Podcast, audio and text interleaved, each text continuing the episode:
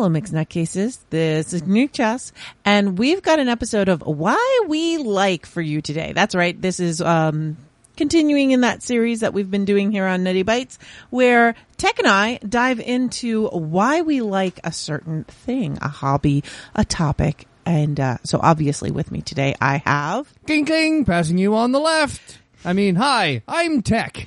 that's right. We've got Tech and, uh, we're going to be talking about why we like cycling. I, I said biking and, and Tech said, no, you mean cycling. Yes. No, no, no leather jackets and Harley Davidsons and hassling shopkeeps for us. Oh no, no. Yeah, no, instead it is, uh, spandex shoes that you can't walk in Oh yes. and, uh, dinging bells. Ding ding. ding ding, which um I believe we were mocked slightly for um about how dainty the bell sounds uh by uh, a friend of ours, but that's how you get road legal. You need a bell to be road legal. Well, it it just makes sense, and it's a lot better than yelling in traffic. It just the, the, it's a very the, the bell is a very clear tone that can be heard over a long distance, and it works. so they say every you know whenever they're trying to say that something is easy, you don't forget it's just like riding a bicycle. Like we all just remember how to ride a bicycle. Is that true? I, yeah, I don't know why I've never done the I've never done the thing uh, the, the research, but um, biking is one of those is one of those skills that a lot of people learn when they're young. Lot, some people learn when they're older, and some people never learn at all. But the it's a um, once you learn how to balance yourself, it doesn't take you very long to figure it out again. I mean, I I biked a lot when I was a kid. I think I was raised on two wheels from pretty much. A, well, oh, I'm trying to think. Was I five or six when I finally took the training wheels off? And around the neighborhoods and with my friends and going everywhere, and then getting into more serious mountain biking and longer descents as a teenager, and you know going with my friends into the into the backwoods on bikes as much as I could. And then when I growed up and I went away from home, I, I just sort of didn't need my bike anymore, and I I just sort of forgot the hobby. Biking biking uh, for many of us got replaced by our cars. Yeah, exactly. when you're a kid biking is your freedom it's your independence it's your mobility it allows you to get around. And that was that was something very freeing for us as kids being able to just hop on your bike and go to anybody's house. And it was great. And then many of us stopped biking when we started driving um, I remember, I remember when I was in university, um, and I was still living at my mom's house. I would drive home from university and then take my bike to work because it was close enough to bike to, and I loved that because it, I really did love biking. But after I moved out of my mom's house, um, and I moved into the city, biking kind of stopped, you know, because no place that I was going to was longer than walking distance, but shorter than biking because I was constantly driving places. And it took uh, quite a long time before I got back on a bike. Oh yeah. And it, while I remembered how to pedal, how to balance, everything else was different. It did not feel the same. Like, I don't understand why did my butt not hurt when I was a kid riding a bike? Oh, cause kids feel no pain, I guess. I don't Well, know. that you know, your weight now as a fully grown adult versus Yeah. your weight as a child Yeah. is is very different, and that that will definitely affect things. Um, the, Our cartilage is set. yeah, you know, we actually have bones now, and they hurt. But um, I'd always liked biking. It's just I, I think as well for me is that I got into running uh, a lot more, and you know, I became a I was a, a quote quote competitive runner. And I did a lot of races, and I did a lot of a lot of running professionally as well, and uh, because it was part of my job, not because I was like a sponsored runner. But I I was running intermediate distance, and I just you know most of my training was not on a bike, and then my bike just sort of went away, and I did a lot of running. But now I'm older, I have a bad knee, I have a worse ankle, I have a horrible neck. And running running um, was not nice to your knees. no, and um, running stopped being fun. Yeah. Um, and it was quite a few years. It was uh, eight, nine years ago now. A uh, friend of my brother-in-law was getting rid of an old bike. He's like, he tried road cycling.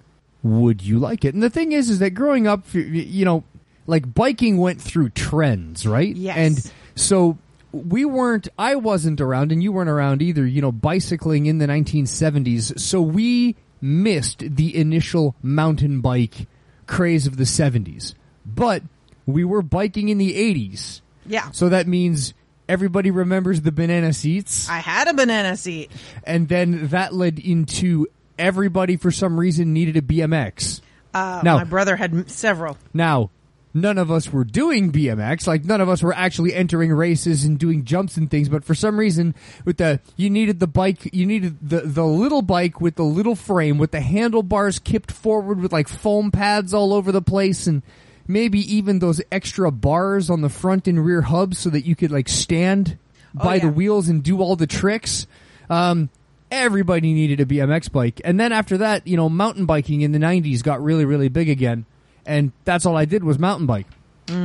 But then I realized that I was buying these really expensive mountain bikes to travel on roads to and from my friends' houses. And mountain bikes are made for mountains. They're made for going off road in muddy trails. And on a road itself, they're very inefficient and you get tired and you don't go very fast. So I always kind of liked the idea of a road bike. And then I got one from a friend for a song. And uh, that first kick of the pedals, when you give it one kick of the pedal and you go halfway down the block and you realize you haven't pedaled again because you don't have to because they're just so much more efficient. I fell in love with road biking Yeah. and I started building this bike and I started getting ready for longer and longer rides and then you decided you wanted to get you wanted to try getting back into biking. But I don't know. And maybe we don't want to talk about this, maybe we want to edit this out, but it's it, it's almost like you didn't want to take it seriously. Uh, I'll I'll get into my uh, progression in Yeah. a moment. Yeah, yeah. Well, I I, 'Cause I that's- had levels Yeah, cuz that's a lot more interesting of a story I think than than yours. Okay, so th- than uh, mine cuz guess what? I fell into road cycling and then I really fell into road cycling, but that's so it. so uh, you got you got your roadie uh, about eleven years ago. Yep. um, and uh, and it kind of brought things back. Now, me growing up, I had the banana seat. Uh, I actually uh, would repair the tubes and repair the bike chains, and, and did a lot of the bicycle repair growing up. Nice. because in my family there were a lot of kids, and we had to. y- You couldn't go down to the bike shop, right? So we had to maintain, and um, in order I don't think this rule was set to everybody, but for me, in order for me to get the ultimate bike, which was the, this is the ultimate bike when I was growing up, is to get yourself a 10 speed. Oh, the 10 speed. Before I could get a 10 speed, I needed to know how to repair, derail, reassemble a 10 speed chain because that's a lot harder. And that was like very complex. I remember as a child. Yeah, but I, I remember having friends, like we're going out for a bike ride and the chain skips. Yeah.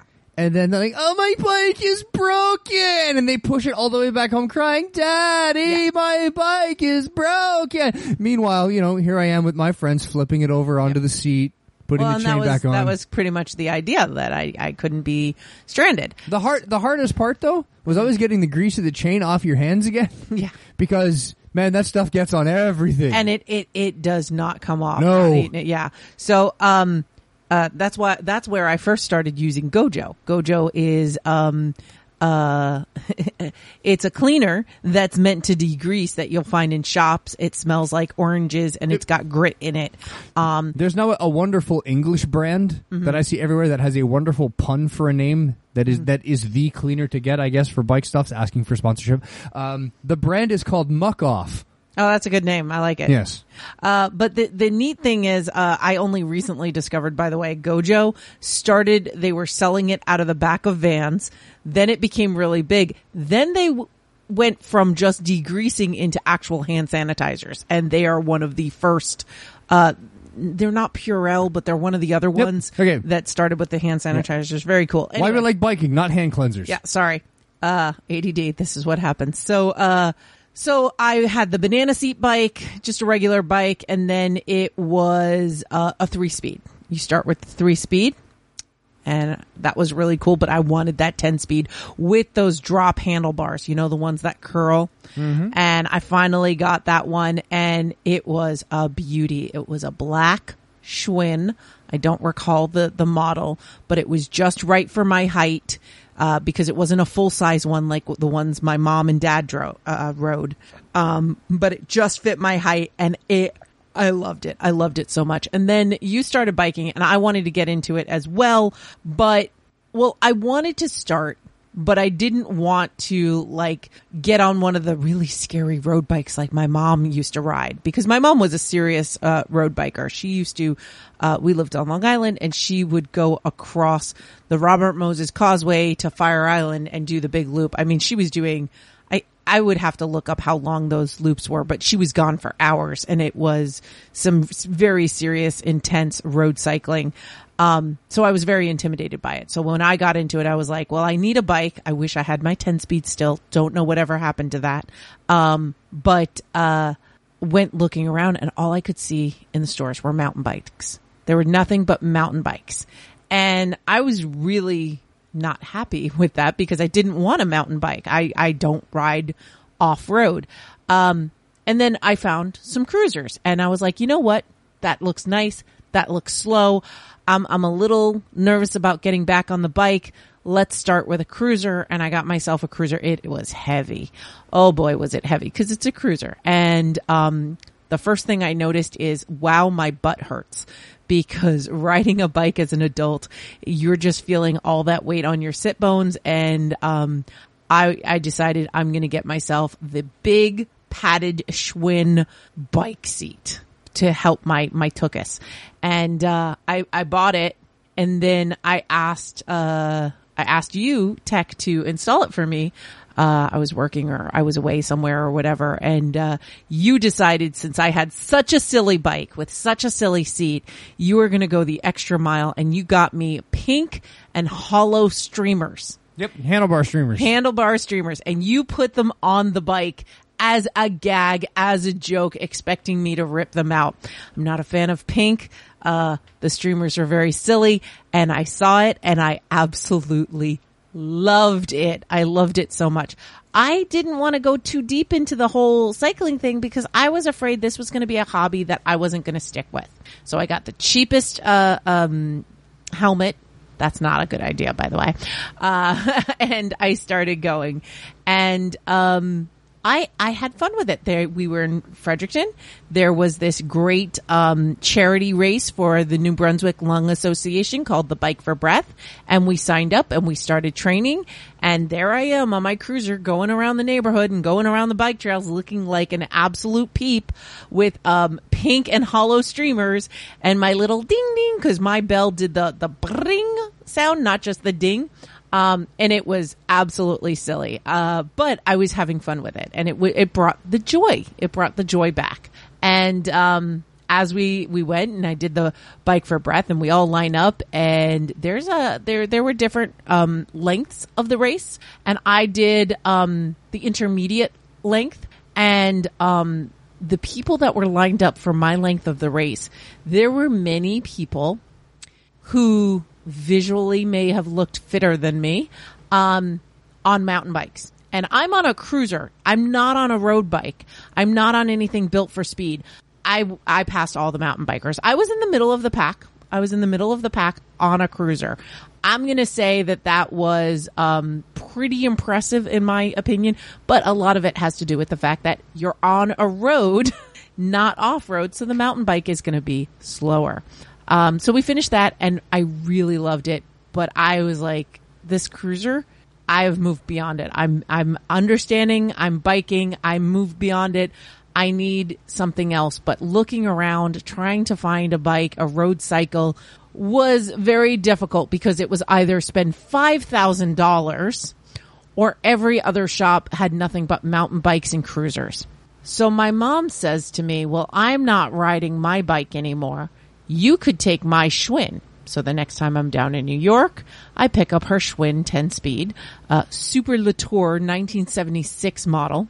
And, uh, Tech, you, you, you gave me some adjustments. You gave me some bar tape. You gave me some, uh, uh, new cages because the old cages were the old metal ones. You gave me some nice newer cages and, uh, spruced her all up. And that bike was about half the weight of the old bike I had been riding, the cruiser.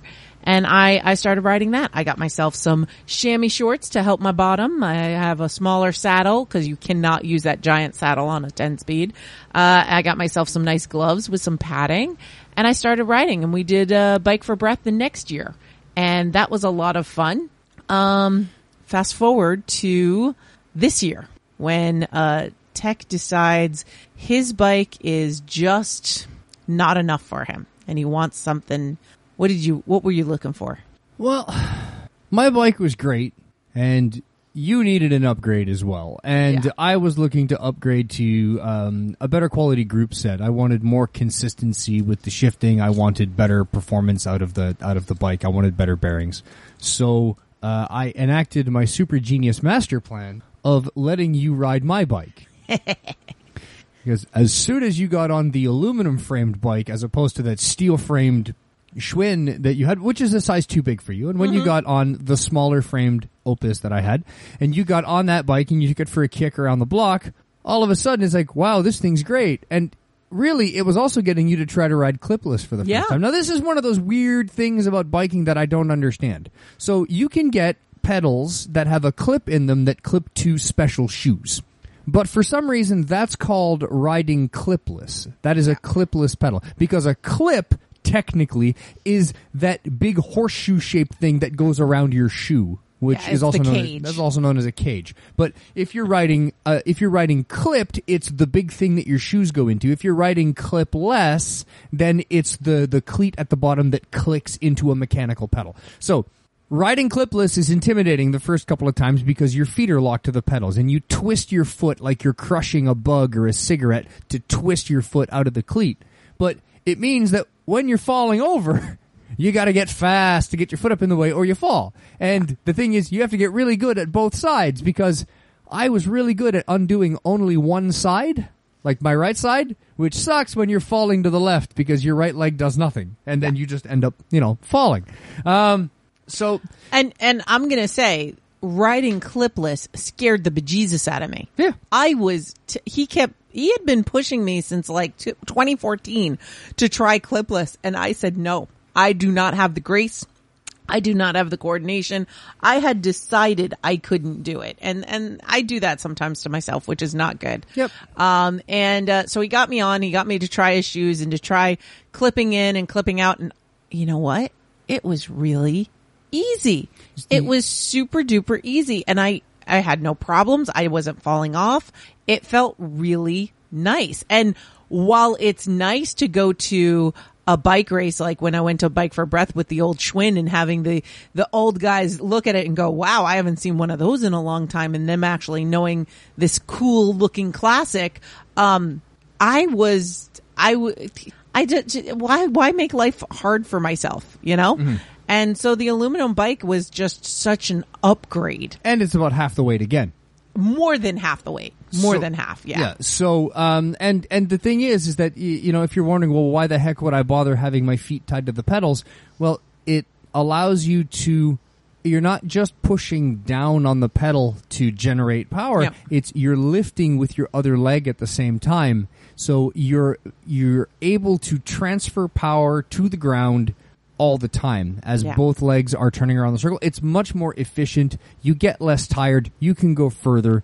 It's you- more comfortable it's a lot more comfortable, and you can go a lot faster. I was getting, If you want to. I would get cramps in the arch of my foot from the flexing that your foot does while pedaling. Yep. And I would get these cramps. yes. Um, and they, they, I don't get the cramp there, uh, when I'm clipless. no, because your shoe doesn't bend. Yeah. Um, but yeah, so we updated. I updated to a carbon bike, and the weight went in half again. I mean, my bike weighs about fifteen pounds now. Yeah. Um, eh, my, wi- my my new bike uh, in the crate in in the, in the box it came in shipped with all the foam packaging weighs less than her steel bike, um, and it, it it is just a joy and a treat and is way much more than any bike I'll ever need or anyone ever needs. But my God, is it a miracle to to ride? The- and, and to give people an idea, when we say you got a new bike, It's a 2005. I mean, uh, there's no way I could afford a uh, a brand new uh, a brand new bike li- like I have um, because we're talking, you know, like a brand new top of the line carbon fiber road bike is now geez, almost twenty thousand U.S. dollars But for the really really good ones. And Yeah. th- I'm not gonna. That's a that's a car. I mean, I'm not gonna. and for this level one, it's like eleven thousand. How about that? say. Yeah. So so we we were first looking to see what was around new and bike shortages and everything. Yeah, there's nothing. Uh, but uh, Tech did a lot of research and found this this really neat bike on eBay. So. If you are thinking about, oh, I'd love to bike, but they're so expensive, check out eBay. There's actually some really good um, dealers on eBay. Always check their ratings. Uh, you want to look at their review score. If you've got over 94%, you're, you're pretty good. 94% positive reviews on eBay.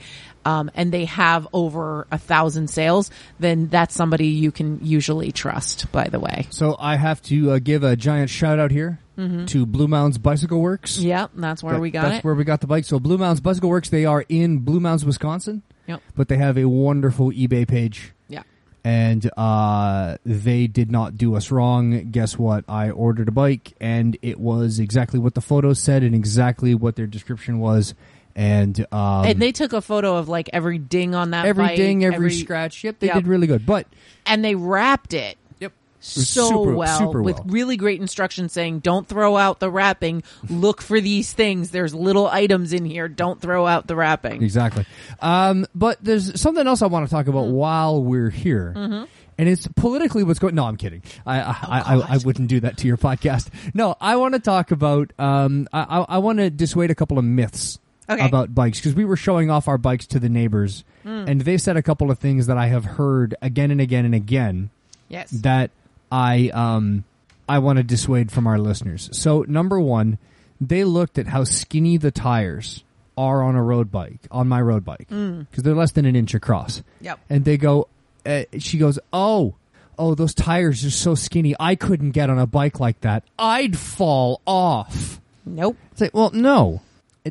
The, wider tire doesn't make a bike more stable to sit on. What makes a road bike, uh, the first time you get on a road bike where you're bent over forward and you have to reach a little farther forward for the handlebars, what makes that harder is the balance. That now all of the, uh, the, the balance point moves forward a little bit and your weight distribution is a little more even between your hands and your feet. And getting accustomed to that weight distribution is why, for the first little while, a road bike feels a little more tippy than, let's say, a mountain bike or a cruiser where you tend to sit a little more upright. That's an easier position. It's just less efficient when you're trying to go for like a longer distance or a faster ride. That's why road bikes and uh, you know aerodynamics. That's why th- th- they're bent over a little bit more. But the skinny tire is not what makes it tippy.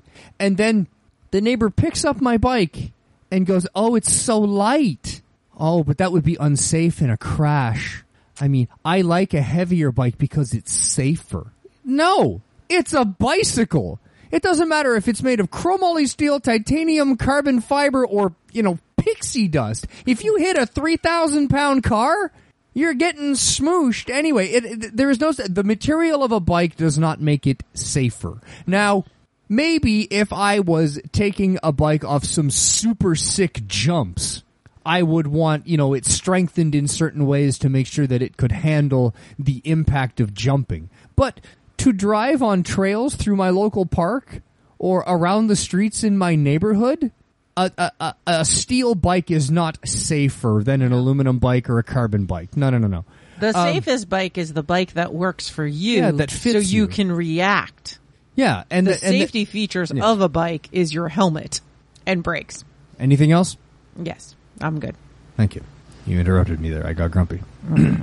um, but my, my but the, the the type of biking that's right for you is the type of biking that you want to do, and to have a bike that matches the um sport that you want to do. Oh, another thing uh, that we have to talk about.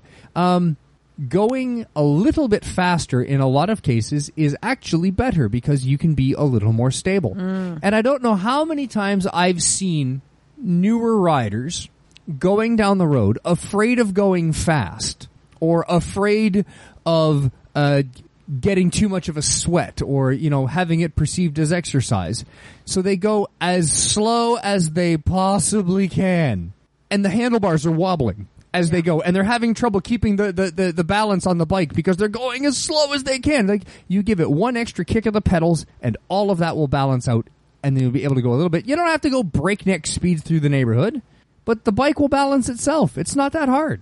Okay, I'm kidding. It's incredibly hard. We've all learned to ride a bike. Yeah. And the the, the last point I want to bring up is that um, it's never too late to learn. Agreed. And it's never too late to pick it up again. agreed. Also, there is no such thing as um, oh, uh, I can't ride a bike because I'm too X. Whatever it is, I'm too old. I'm too fat. I'm too inflexible. I'm too short. Um, none of those apply because there are bikes out there for everyone, for every um, mobility need or accessibility option, uh, for size and weight and height. Uh, there are companies out there like Zize that make bikes that are rated up to 550 pounds for larger riders. Uh, there are companies that make bikes with special pedals for people that only have one leg or people that can only kick with one leg.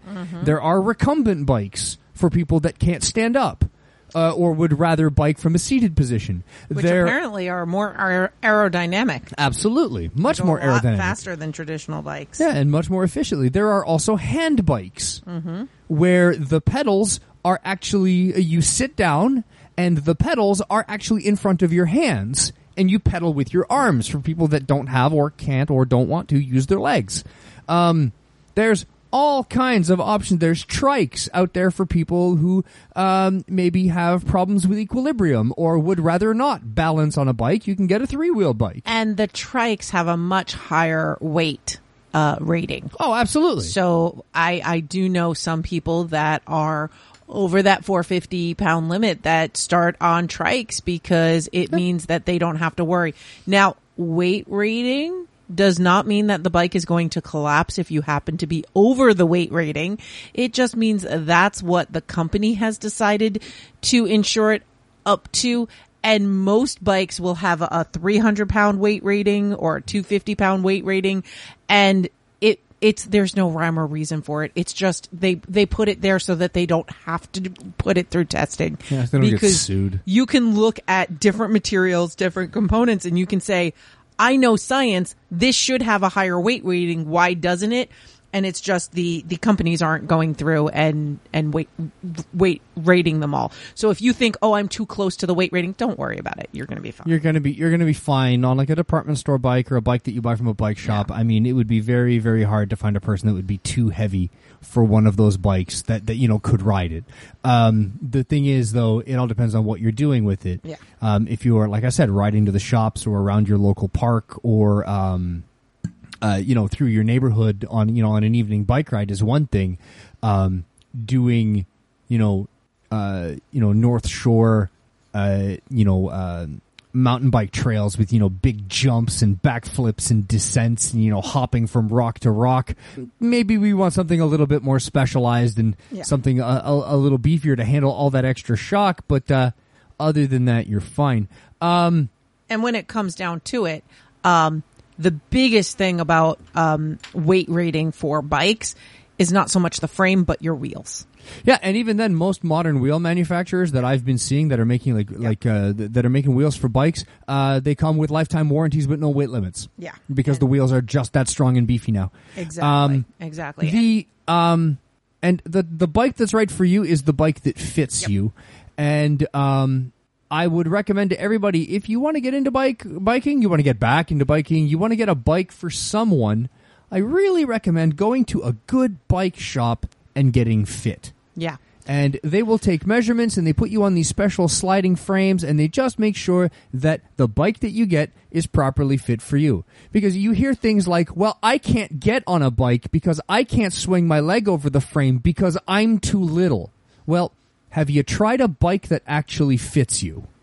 Yeah, and and you know sometimes yes they they they have you know and it's just it all depends about uh, accessibility and there is a big difference between going to well what we would say Canadian Tire and getting a bike. Um, I guess in the states we would say Yeah, there's Target. a there's a big, there's a big difference between a department store Yeah. bike and, And- a bike shop. Yeah, but uh, what I want to say is, um, look in your neighborhood, look in your area, and search for bike uh, cycling co-op or something like that. There's going to be there. These are popping up all across the world. Uh, these co-ops, and it's uh, kind of like a bike shop, but they refurb bikes, they do lessons, they do group rides, and a lot of times it's uh, that's going to be your place that you're going to want to go to to when you're just starting and say, I don't know anything about biking. This is what I want to do. Can you give me some advice? And they're all about spreading that love of cycling. They're all about spreading the love of cycling and not, they're not sponsored by Cannondale. They're not sponsored by Trek or by Giant or whomever. You know, they're there to just kind of get people in bikes and get them going. And a lot of them, like there, there, was one in Fredericton where they were very focused on refurbing old bikes and giving them to people who couldn't afford bikes and getting people on bikes and, and learning how to fix their own bikes. But this is a great place to start without feeling intimidated. Mm-hmm. Yeah. Absolutely. Find your, find your local neighborhood co-op. Um, I've I've got a myth that I don't think you mentioned that Mm. um, has come up a bit, and it's something about uh, you hear people say, "I'll never brake with my front brake because I might go over the handle." Oh, I heard this as a kid all the time. Don't use the front brakes on your bike because if you hit the front brake, your front wheel will lock and you'll flip over the handlebars and you'll die. And just this this ridiculous notion that touching the front brake of your bike will flip you over the handlebars. Yeah. Do you know how hard you have to clamp the front wheel of a bike? well, and, Or how far you have to be leaning over the bars to shift your weight? That that and the logic in it always makes me shake my head because it's if you shouldn't use the front brake of your bike, why would they manufacture bikes with front brakes then? No, exactly. I mean, they're not building these machines for you to get hurt. That's the last thing a manufacturer wants because they don't want to get sued. And then we do, we're just watching a thing about super bikes and all of the braking power in a super bike, and this is a, a motorcycle, is in that front wheel. They only have brakes on the front wheel. no, they have a brake in the back, but Oh. but because of Yeah. the weight transfer to the front, that's where they put most of Yeah. their braking power. Yeah, and then it's a much faster, much heavier bike. They have no problem with braking in the front. Why would a bicycle ever have problems? Yeah, think of yeah, think of a motorcycle on a racetrack. They brake almost entirely with the front wheel. You very rarely see videos of motorcyclists flipping over their handlebars because they're they're just so dangerous when you use the front brake. That's such a weird myth. And then I hear so many. Like, I, I we heard it again on TV the other day watching a video. It's like, oh, how long has it been since you biked? Oh, I haven't biked since I was a kid because I flew off the handlebars and it's so unsafe. I've never done it again. Yeah. And it, you know what? Um, I fell off my bike so many times growing up, but that was because I was, you know, a kid who thought I was invincible, and I'd go down a, a a a very steep hill, and I'd turn sharp at the end, and I'd go flying onto the grass. And Oh, I thought it was the coolest thing ever. It was so much fun. I've um I've fallen off my bike more from having, you know, uh turning my front tire too sharply and having it hit my pedals. yeah, that's Than- a I've had that happen more often than uh you know, lo- I've never locked my front wheel and flipped over the bars. Um but and and the other thing is is oh, I'm going downhill, I'm going too fast, it's scary. Let me lock my wheels to stop. And then well, learn how to, you know, apply the brakes judiciously. It's just like a car. If you're driving in your automobile and you need to hit the brakes, well, if you don't have ABS, You gotta- slamming slamming that pedal is going to put you into a skid as well. So why would you if you wouldn't slam the brakes in your car every time you come to a red light, why would you lock the wheels on your pedal bike? yeah, yeah. Pump the brakes. Pump the brakes. Exactly. Pump or just you know, gen Yeah. gen, you know, apply them gradually. Um the other myth that I hear a lot is, oh, I'd love to do that when I get in shape. The What- idea that you have to be fit before you start cycling. Um, and, and that's just not the case. Um, did- this is a great way to get, and I'm putting air quotes, fit. Um, it's a, it's a great exercise. It feels really good. It's good for, uh, your lungs. It's good for the cardio, getting things going. Um, you do not have to be fit. I am going to, I, I am a fat woman. I get on my bike. I go around the neighborhood. I am just fine. And after COVID, getting up on the bike, it was hard, but there was nothing stopping me. There's nothing keeping me from doing it. I took some breaks when I just started getting going.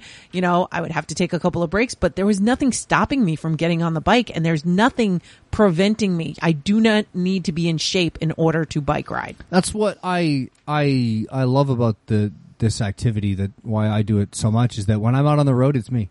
Yeah. It's me on the road. I'm not racing against anyone. I'm not trying to compete with somebody else's times. I'm not slowing anybody down and I'm not, uh, you know, struggling to keep up to somebody. It's me and I go at the speed that I want to, at the speed that I can, and I go as far as I want to. Yeah. And that's what I, I really enjoy because I sort of set my own pace. Now I have goals and I have things that, you know, I'm trying to accomplish and I push myself a little bit, but that's just, that's just my competitive nature with myself. I'm trying to be a little bit better than the me I was yesterday.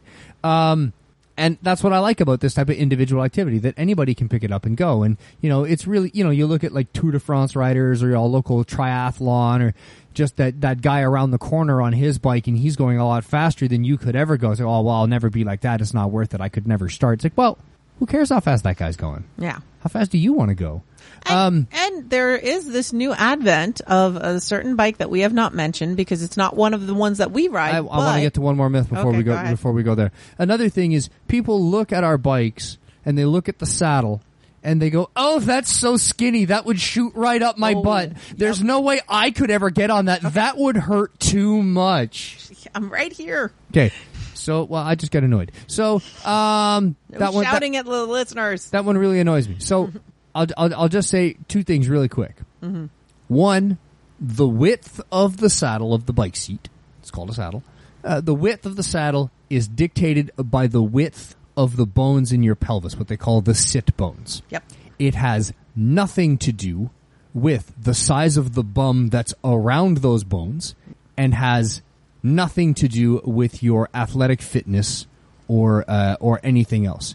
Generally, you will want a wider saddle the more upright of position you are sitting in. So if you're on like a beach cruiser or a commuter bike where you're, you're you're very straight up and down, you want more padding on the seat because all of your weight is going straight down onto the saddle Yep. if you're on a mountain bike or a road bike or a triathlon bike where you start to pitch your weight a little bit forward, you have less and less weight. So you want a smaller and smaller saddle. And, uh, yeah, it does hurt for the first little bit. Then you get a little numb to it. And, uh, eventually you stop noticing it, uh, uh altogether. But, uh, clothing is important. Um, and, you know, Nutty mentioned the chamois before, so Yep. spelled chamois, but pronounced chamois. Uh, the chamois shorts is basically having a second bike seat, a bike seat sewn to the inside of your shorts. And it gives you just that extra, it's like sitting on two bike seats. It's an extra cushion. It really does make a huge difference. It makes such a difference. and you can get them in all kinds of shapes and sizes. Yep. Um, and it's it, it's not just a seat; it's this breathable material that is supposed to be against your skin. So don't wear underwear. yeah, don't wear underwear under your bike shorts because the the other big thing that that, that can cause pain and discomfort uh, is chafing. Yep. which is why you see a lot of uh, a lot of um, uh, cyclists, um, you know, professionals or not, why they wear those tight shorts. And as my uh, as my coworker calls it, oh, you wear the spandex with the diaper in it. Yep. Like, well, yes, I do because I don't want chafe. Um. And you know, if modesty is an issue, it's like, well, I don't want to. Uh, I don't want to wear spandex. It's like, well, fine, wear the wear the lycra bike shorts, and then put a pair of track shorts or, or basketball shorts over top. Yep. The one thing I will say is, if you want to wear long pants, use an elastic band or something on your right side. Yeah. Just to tuck the pant leg away so it doesn't get sucked into the gears. Because I have ruined so many pairs of jeans as a kid, ripping them off on my front gears. Yeah. Yeah. No, you need you need to strap those down. Um and and you know, if you just if you want to wear the bike shorts and you're feeling a little um you, you want a little more modesty, uh just wear a longer shirt. I I did a whole bunch of riding where it was I had my bike shorts and I had my chamois in them and I just wore a really big shirt or a little dress top, you know, one that's not long, not going to get into the uh, tire or gears, but something that just goes over my, my bum a little and uh, perfectly fine. Um, there are also cycling jerseys that the cycling jerseys are designed to come down. Uh, they don't completely cover your bum, but they do come down and you never have to worry about that gap between the bike short and your top. And Yeah, that's they're really just they're just a little bit longer. Yeah. Just to give you that extra coverage across the small of your Yeah, back. So it, it dips down. It's like a semicircle in the back to cover up the back. Um, and, and they're, they're fine. They're wonderful. Uh, if, if you are looking for chamois shorts and you are of a larger size, sometimes you're not going to find them in the bike, bike store. So you've got two solutions that I can share with you. One, you can just buy the chamois and you can sew it into any shorts you want, or you can just put them in your shorts. You can, you can just add them in and, and, and if you're wearing tight shorts, it'll, it'll stay in place. Um, the other solution is I found a website. I am not sponsored, but it's called bicyclebooth.ca. Uh, you can find them. You can find other websites as well if you order Are online. Uh, yeah, the one we order from is .ca, but it doesn't come from Canada. Anyway, it's um, or is it Bike Booth? I can never remember. It's, yeah, bicycle, bicyclebooth.com. Okay. And um it it uh you can get up to what they call 6x, which is really a 3 or a 4x, but um there's other places that go even higher and you can definitely Because they're using, I think they're using Asian sizing. yeah, well, even with the, measurements that they, the, for some reason, rulers are different uh, in Asia. Uh, so Because I'm, for comparison, I'm Yeah. five foot ten, about 175 pounds. I'm built with a slender build. Uh, I wear the medium, and it fits me fine. Um, but even then, that that being said, even then, like the medium top fits me great, but the medium pants, they're just a little snug yeah. around. I was going to say you really need a large in the pants. yeah. So when we get you your winter pants, you're gonna get you're gonna get a large. Okay. But um, you know, and it just there's like everything else online. There's more options. Yeah. you are not confined to just what is in the stores. Um, no, and um, uh, if chafing is a serious issue and is what is is the thing that is preventing you from going, uh, you know, harder, faster, stronger, or getting back into it, uh, just good old fashioned diaper cream. Yep, yep. Diaper cream is is your best friend. Absolutely. Um, so when they say, "Oh, you wear those tight shorts with a diaper," yep, Yep, I sure do I have no shame. because they are magical. They are magical, and they make they make life a, a, a lot nicer. And uh, yeah, so you were uh, just about to start talking about the latest revolution in cycling.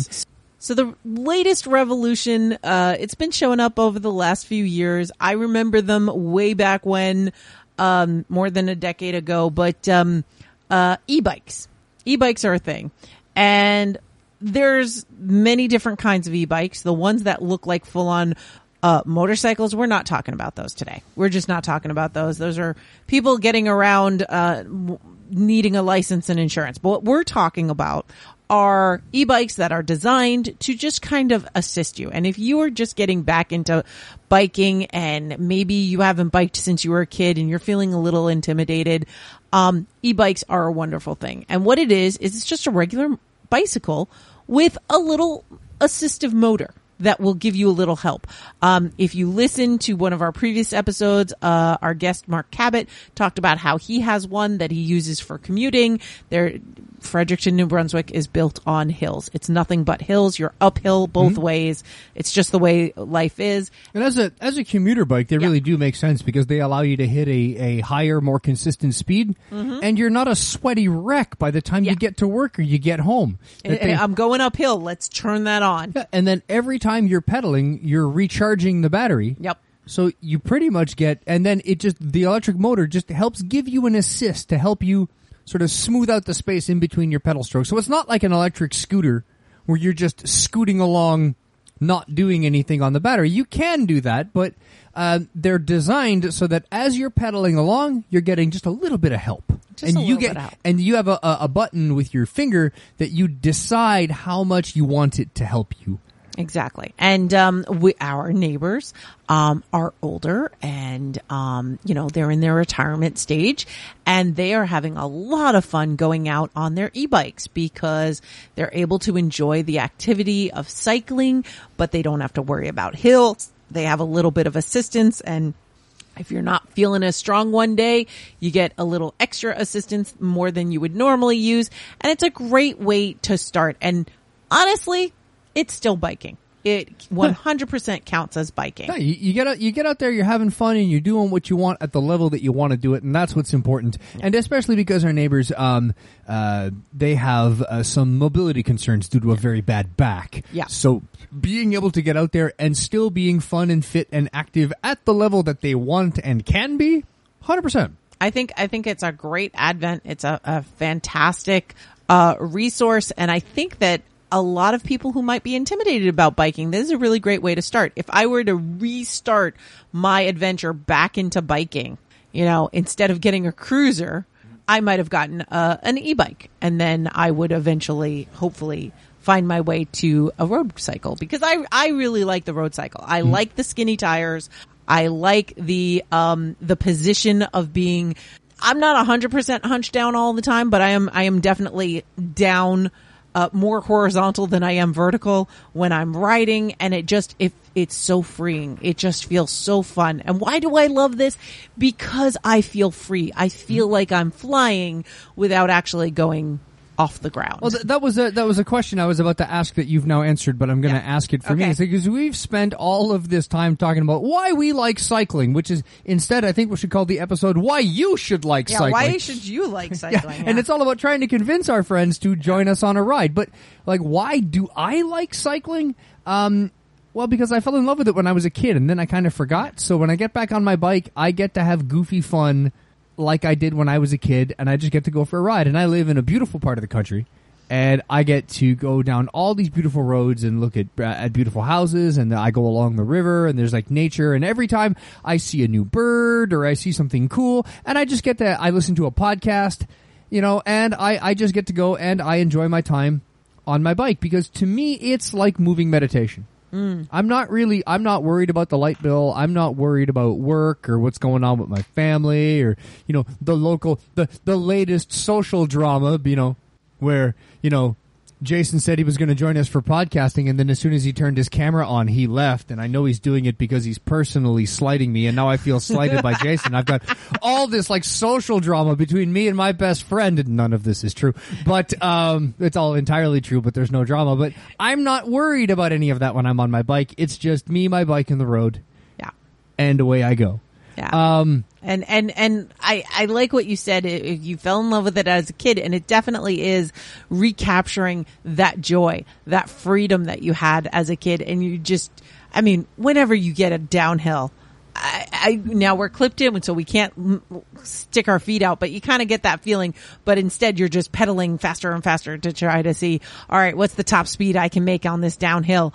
Um, and it's it is that joy, it's that love. And what I like is that if I want to, I can just go out for a half hour. I can just go out for a very quick ride. I could go out for a half hour. I could go out for an hour. I could go out for two hours or uh, what you did recently, four. four hours because he wanted to get a hundred K in. Yep. Yeah. He wanted to go a hundred kilometers and you did a hundred and Five. kilometers. because I, I finished my 100 kilometers and then realized I still had to get back home Yeah. because it wasn't a perfect loop. So I had to go an extra 5k yeah. on sore legs. But hey, I made it. Yeah, so that's uh, just about 60 miles for our our, our uh, friends in the Imperial Measurement System. But uh, yeah, that was a that was a super fun ride. That was a challenge I made for myself. That by the end of the summer, I wanted to be able to bike 60 miles, and I did it. But And, that was and you still have um two months to go. But that was my goal for me. Yeah. Because I wanted to. And I'm not making anybody else do that. And I didn't have to join a group to do it. I went out and did it myself. Now, whether your goal is to make it to the end of the driveway or, you know, join a local racing team, that's up to you. That's your goals. You do what you want. You do you, man.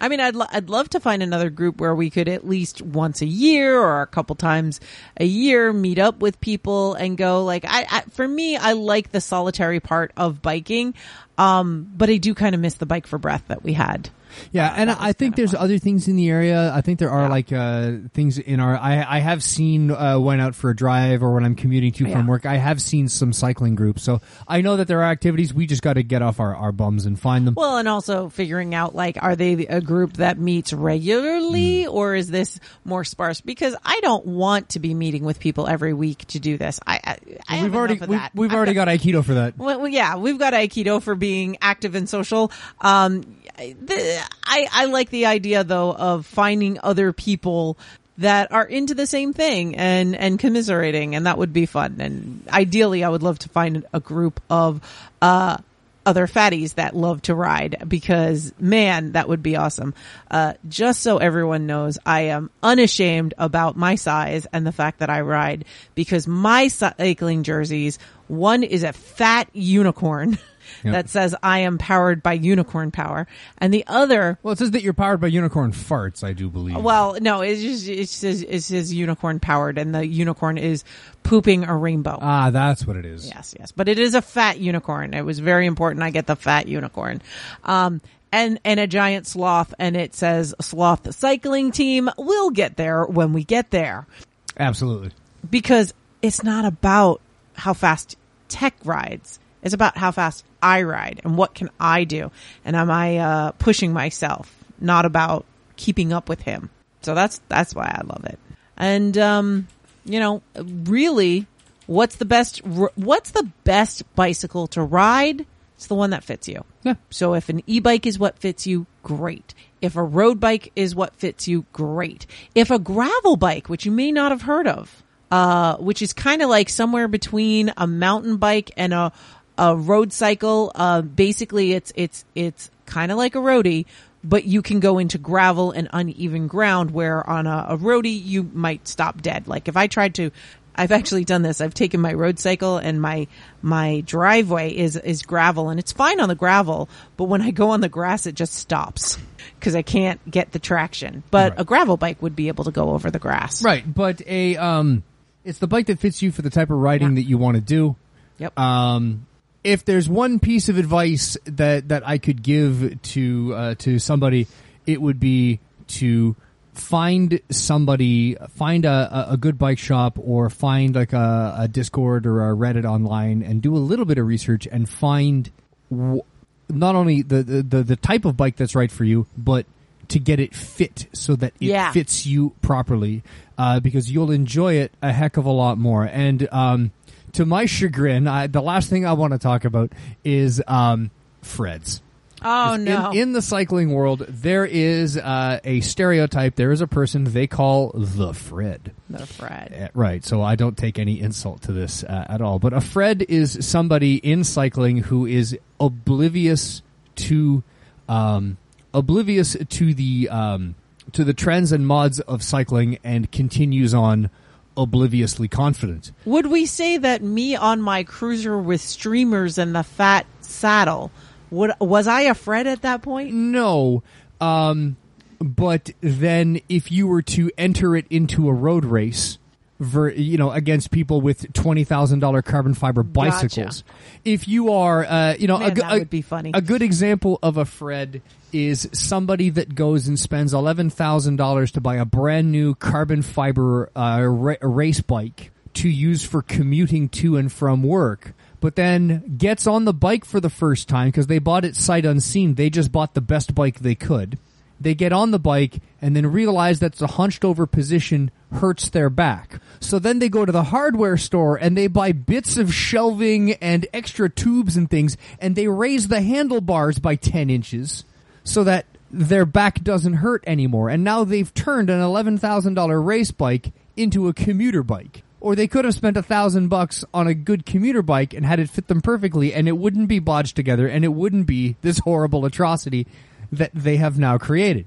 Um, or they could have bought an e-bike and just commuted in, in infinite comfort and, and, and relaxation. But no, instead they chose to, you know, destroy a race bike. Um, that's a Fred. Don't be a Fred. Gotcha. Um, you know, do some research. Find find out what's out there. Uh, the one thing I will say is that right now is a horrible time to buy a bike, so we're kind of doing this at the wrong time. We are doing it at the wrong time, but I am going to push the used market. absolutely push the yeah, absolutely. There are used bikes out there, and if you don't know what you're buying, ask ask some questions. Yeah. And that's that's where the the co-ops are great because they are the ones that are selling used and refurbed and they're the ones that are going to give you those answers. And you know what? You buy a used bike, it doesn't work for you. You want to try a different one, sell it back, buy a different used bike. And the one thing I will say is that when you go to a specialty, when you go to a specialty shop, there's a lot less pressure. And a lot more knowledge and a lot friendlier than they, they are at, let's say, a department store or a sporting goods store. Yeah. like a chain store.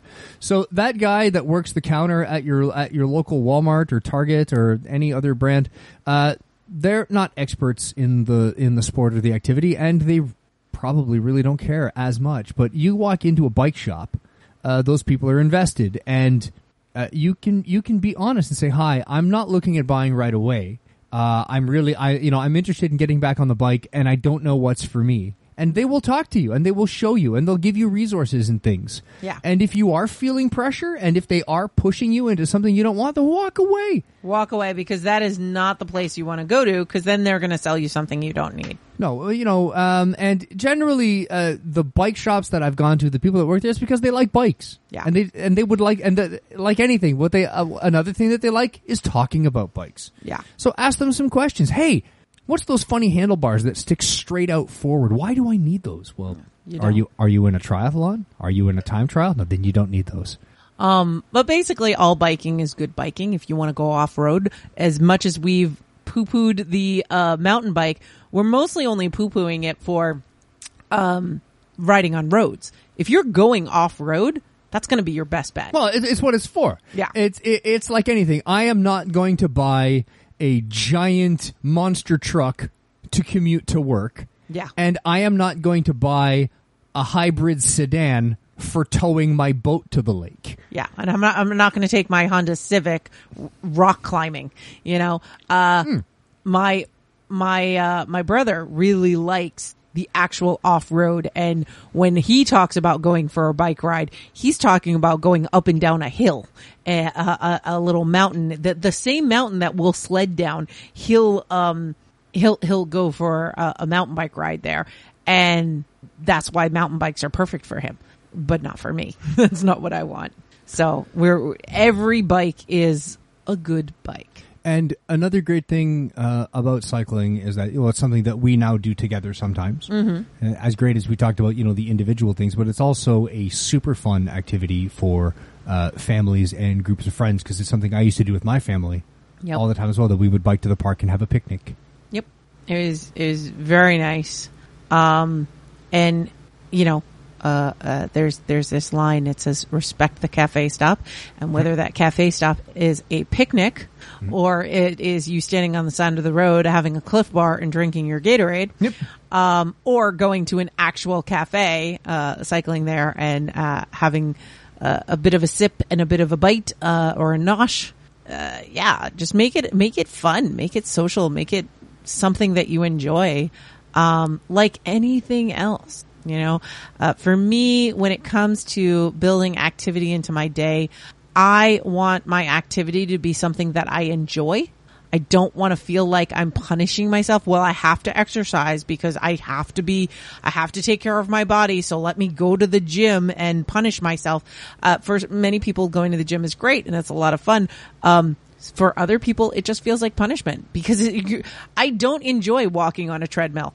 I enjoy walking around the neighborhood. I enjoy biking around the neighborhood. So if you can find something that is fun and enjoyable, it just makes getting that activity in a little bit easier. Yeah, the right physical activity is the one that you like doing, Yeah. and that's the one you're going to keep doing. So. Same thing uh, with biking. No matter how much your doctor or somebody may tell you that you need to go to the gym and lift weights, if you don't like lifting weights, then you're not going to get as much of a benefit out of it as doing an activity that you do enjoy. If you do like going to the gym and lifting, weights, then hey, go lift weights, yeah, man. That's awesome. I, there's a lot of people that that's their favorite activity to do, and Absolutely. I love it. Um, but it's it's all about finding that thing that is enjoyable because it's supposed to be fun. Right, and for me, I get I get into my ridiculous spandex, get onto my ridiculously lightweight bike, and then go for a long, long ride through the countryside by myself and have lots of fun. And then nobody gets to watch me fall over. And uh, so I shared my uh, ridiculous outfit. Uh, what is your ridiculous outfit?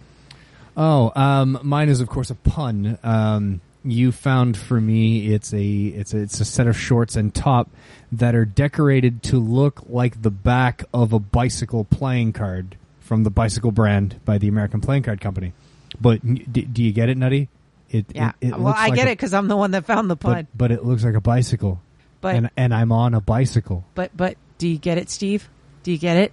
We're talking to someone who knows of your uh, oh yeah, your card collection yes. because y- y- we we we did have I believe a while ago we either it was in the group or we mentioned it on the podcast how every now and then you'll notice that you are a collector of something that you didn't plan to start collecting And bicycle playing cards was one that I I have an inadvertent collection of. An inadvertent collection of bicycle playing cards. So now it's kind of a thing, and uh, certain people, Steve, uh, will send us pictures of uh, new, new branded bicycle playing cards, usually with some fun and cool art. And uh, yeah, so now Tech is branded as a bicycle playing card deck.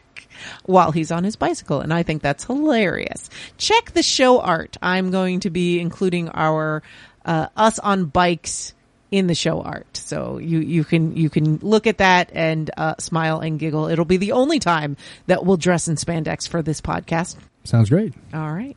Well, that's why we enjoy biking. Are you interested in biking? Is there something else that you're interested in?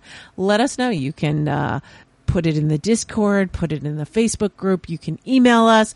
We'd be happy to hear it. And until next time, we'll talk to you later. Actually, before we go, starting tomorrow, Tomorrow, is the beginning of the dog days of podcasting. the dog days. So, if you are a regular listener uh, for many years, you will know this means I'll be putting out an episode every single day for the month of August, where I am going to go through a movie or a TV show, giving you a quick review. These are going to be like five minute episodes where I give you a quick review, and then I tell you what food will go really well with that TV show or movie. And um, so stay tuned to, for that. If you're not interested in them, you can just skip them. You can delete them. It won't hurt me.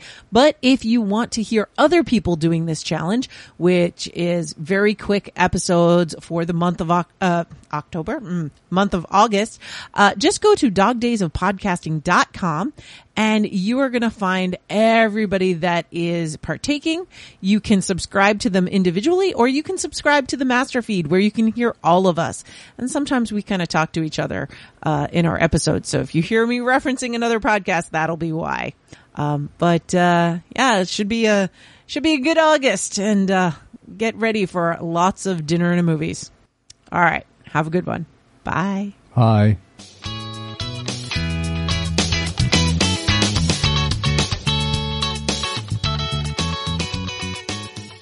And before we go, I want to make sure that we thank all of our patrons without whom you wouldn't be getting two episodes a month. So thank you so much to everyone, even if this episode is right under the wire. So thank you to our top tier Big Daddy patrons. Thank you to Jax. Thanks, Jax. Thank you to Jason and Thanks, Rich Jason. the TT. And that guy Rich too.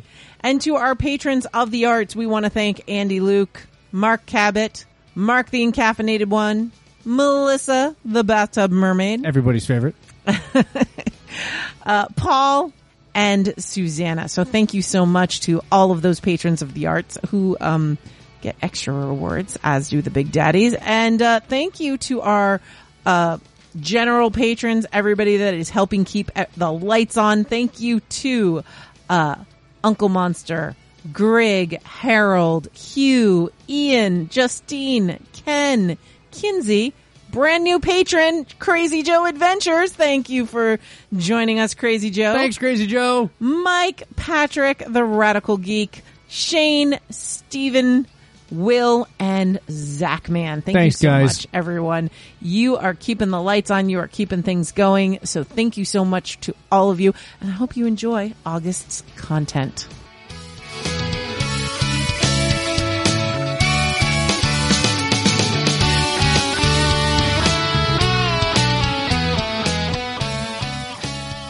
Nutty Bites is produced by Nimlas Studios under a Creative Commons Attribution No Commercial Non-Derivatives 3.0 International License.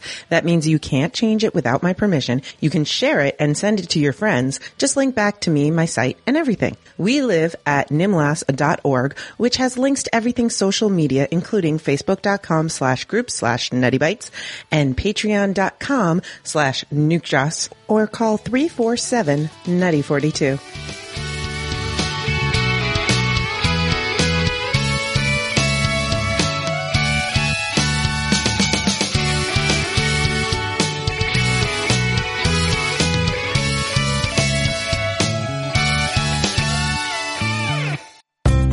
Well, it's summertime, and you know what that means? That means it's just about time for the dog days of podcasting. The 30 day challenge where podcasters get together and record quick and dirty, fun little podcasts that they throw together onto a master feed, and you get to join in on the fun. There's two ways you can join in. You can, and you can do both. You can listen to every single episode that comes out and get a smorgasbord of different topics brought to your ears every single day. Or you can even grab a microphone or your phone and create and record your own podcast every day and join in the fun. If you've never done a podcast before, this is a great way to get your feet wet. If you're a veteran podcaster, this is a great way to spice up the podcasting and make it a little more fun and break yourself out of the habit. It's like a summer vacation. The only thing you really need is to have something to say. So why don't you do it? Grab a microphone or just grab the RSS feed and join us. Go to dogdaysofpodcasting.com and you will find all the information that you need to know to listen or to join us and podcast yourself.